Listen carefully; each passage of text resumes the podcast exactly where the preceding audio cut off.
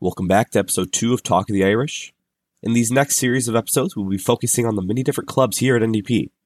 The leaders of many of these clubs will be brought in to talk about their clubs and what they love about them. Welcome back to the podcast club. Today I have Alessa Atala joining me from the UNICEF club.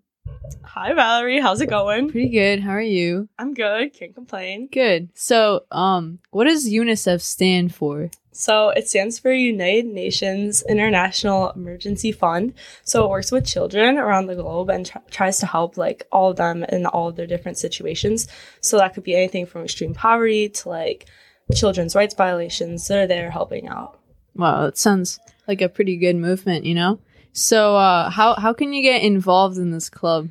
So obviously the first step I would recommend is to join the club. You're open to join at any time throughout the year.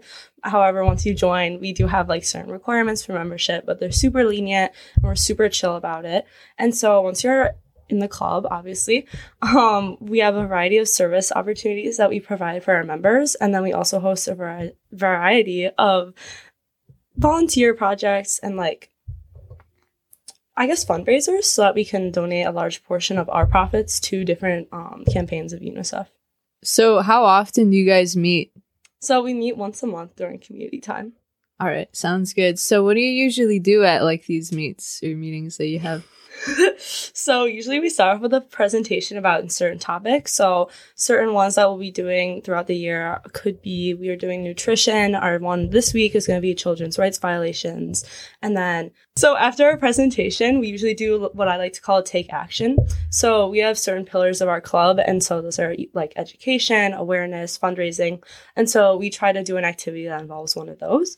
So for this meeting, we're going to be decorating cards and goodie bags and making them and sending those off to children hospitals because one of the children's rights is access to quality care and hospitals are a really good example of one of the places. So that's like the two key parts of our meetings. Yeah, it sounds like you guys are really making a positive impact on the community. We really are and we really try to. I think you should join Valerie. I'll I'll think about it. Yeah, you should Yeah. start your weightlifting. I think I would join. I would join. So, um, why did you decide to join this club? Well, I decided to found the club because back a few years ago, I heard about work that UNICEF was doing, and I heard about their Love Myself campaign, which is how they strive to help teens and like young adults around the world kind of end violence um, through music and other like very um, connectable platforms. And I thought that was very interesting since I hadn't seen something like that done before. And so last year, when I came to the school, I was like, huh, they don't really have anything that was kind of like a UNICEF club. So I decided that one needed to be founded here. So Yeah, that. well, we really appreciate you for founding the club. It was it was a good thing. Yeah. Yeah. Well, thank you for coming on the podcast today. It was it's a good talk. Yeah, this is great catching up, Valerie. Yeah.